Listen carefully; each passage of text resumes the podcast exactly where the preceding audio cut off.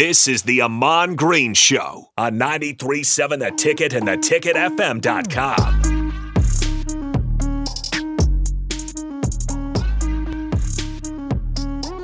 All right, we are back. Harrison on the ones and twos. I was in a little time zone, or I say time machine. I'm looking at the TV up behind us. I'm like, wait a minute. yeah. Like Miami, North Carolina. I'm like, wait a minute. That's like two weeks ago, wasn't it? but yeah, we got the TVs playing. But we got our corn and our other Cornhuskers. So we got the football now. We got unfortunate lose, but Billy Kemp. Fourth is out. What, ACL? You said. Yep. And then uh, Ethan Piper as well. Was he guard, tackle, center? Ethan Piper? He's playing that left guard position. Left guard. Okay. Yeah, I'm learning, learning the roles, learning names for year one back. Yeah. there. So I saw that play. Both went down on the same. And I'm like, what in the heck? Yeah. And I saw Piper's injury, but I didn't see um, Billy Kemp how he got rolled up on or you know his injury how it ha- how it happened. Yeah. It's just been, I mean, really unfortunate. I know Matt Rhule had the quote. He hasn't seen this many injuries on that side of the ball in his 10 years coaching. Like Yeah. it's it's been, you look at the running back room, you look at Marcus, Marcus Washington Right. against Illinois, you see the Piper, now you see Billy Kemp go down.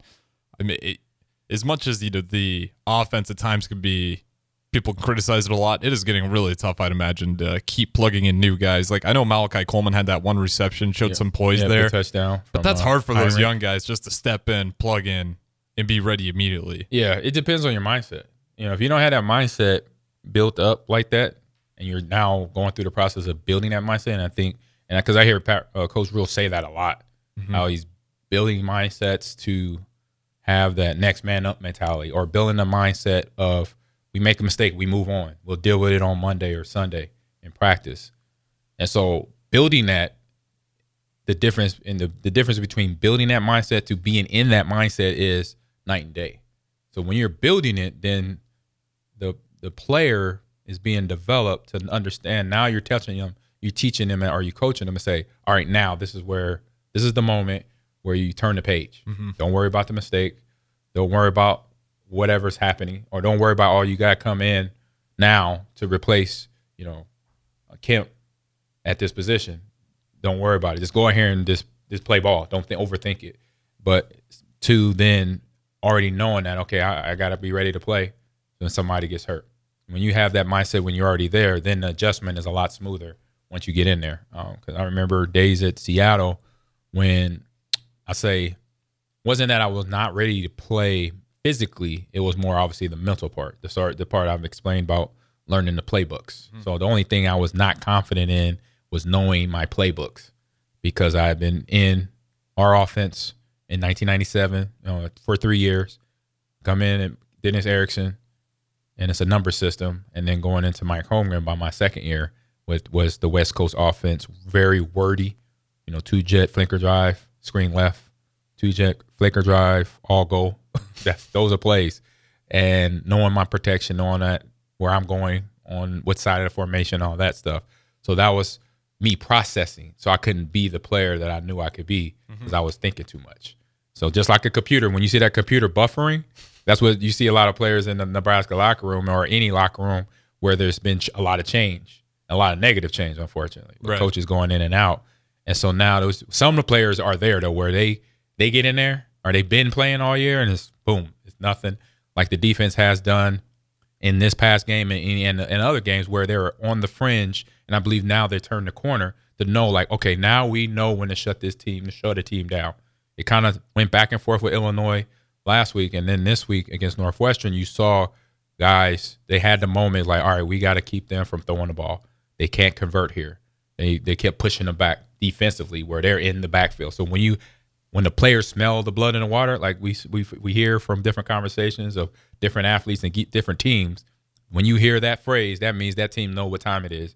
It's time to go get this win, get these guys off the field with a victory, and make sure we do what we need to do right now, mistake free to do that offensively and defensively. What impressed you most with that Husker win against Northwestern on Saturday? Obviously, the defense is a Yeah. big highlight there. You kind of mentioned it.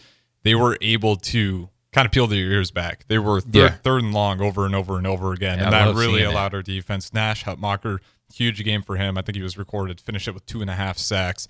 just a monster in the backfield. And even from last year, just kind of listening in here, listening to Austin talk about it uh, with Brian Munson. Mm-hmm. He's a lot quicker this year, and I think that's helped him a lot. You know, he was always kind of a immovable force already. If, Right. You know, like if you were trying to kind of push him out of the gap, that was going to be a tough problem for you. But in terms of getting into the backfield, he didn't quite have that agility this year.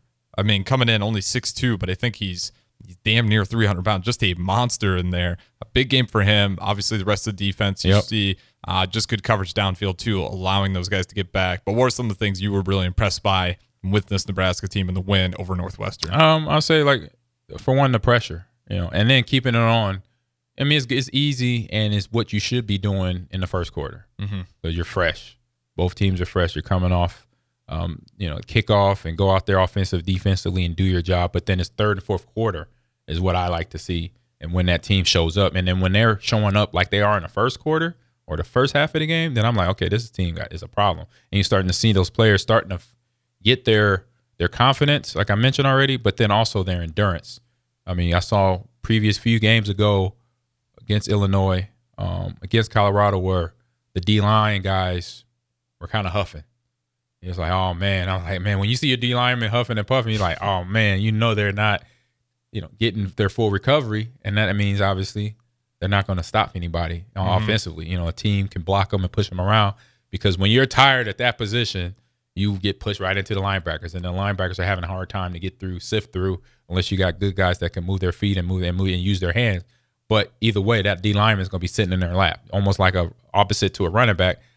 When the defense gets penetration to my own line, and then I got my guard and center and tackle in my lap while I'm getting the ball or trying to pass, bro, that's not a good feeling. So when you have that on the flip side, then and then like I said, it, it, creates problems. So now I'm starting to see guys hustling in and off. Not that they weren't hustling, but just saying having that energy come third, fourth quarter, because that's how they're gonna basically continue to get what two more wins, be bowl eligible. Yeah, right there, four and three. They're gonna have to finish every game feeling and looking like it's the first half.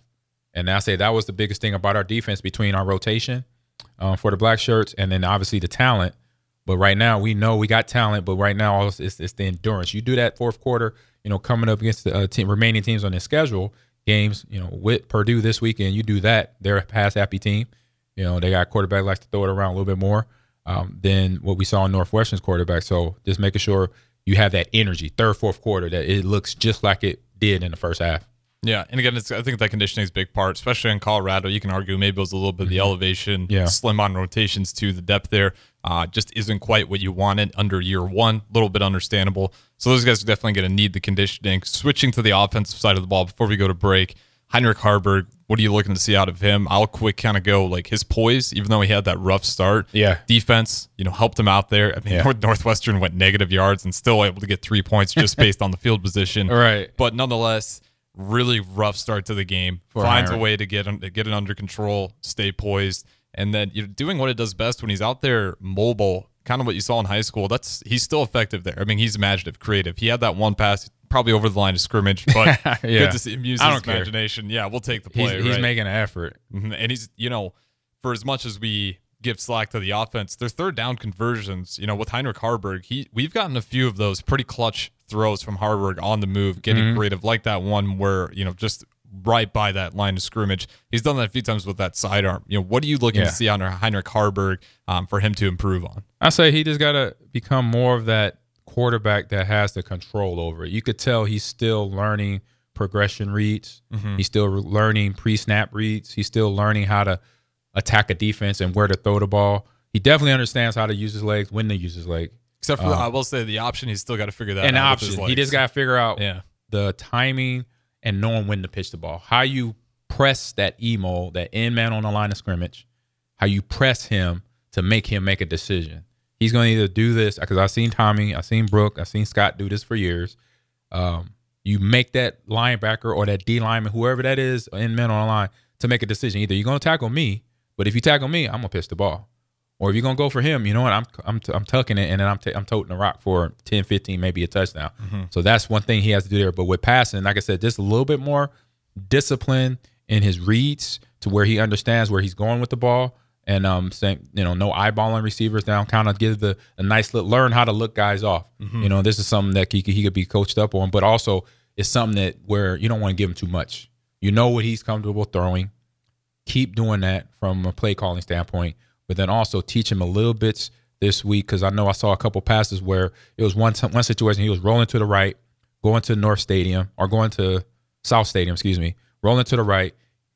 Right after the play action, he had the tight end wide open, and then he kept scrambling to the sideline. But then what he did was he covered. He ended up covering the tight end later by scrambling and then not, and then throwing to him late because when he did come out of the play action, he should have just hit him right away. Mm-hmm. Tight end was wide open. The defensive backs and the linebackers were already 10 yards down the field. That would have been at least a first down, if not more. But what he did, he covered him up by getting more yards outside of the pocket and trying to, you know, break the pocket. Then he decided, okay, I'm gonna throw the ball. But now that linebacker saw the tight end, end up tackling him for only like a five yard gain.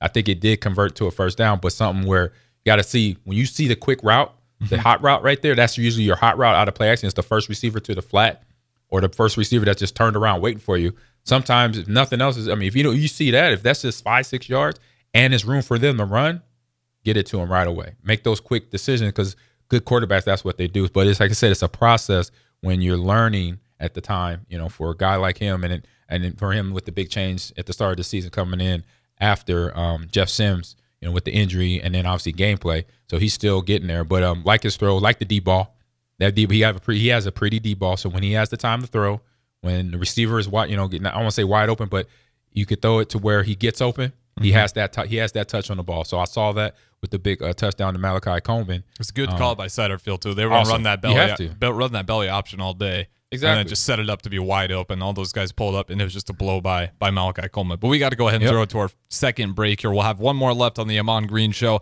I'm Harrison. That's Ahman. We'll talk to you guys in a little bit.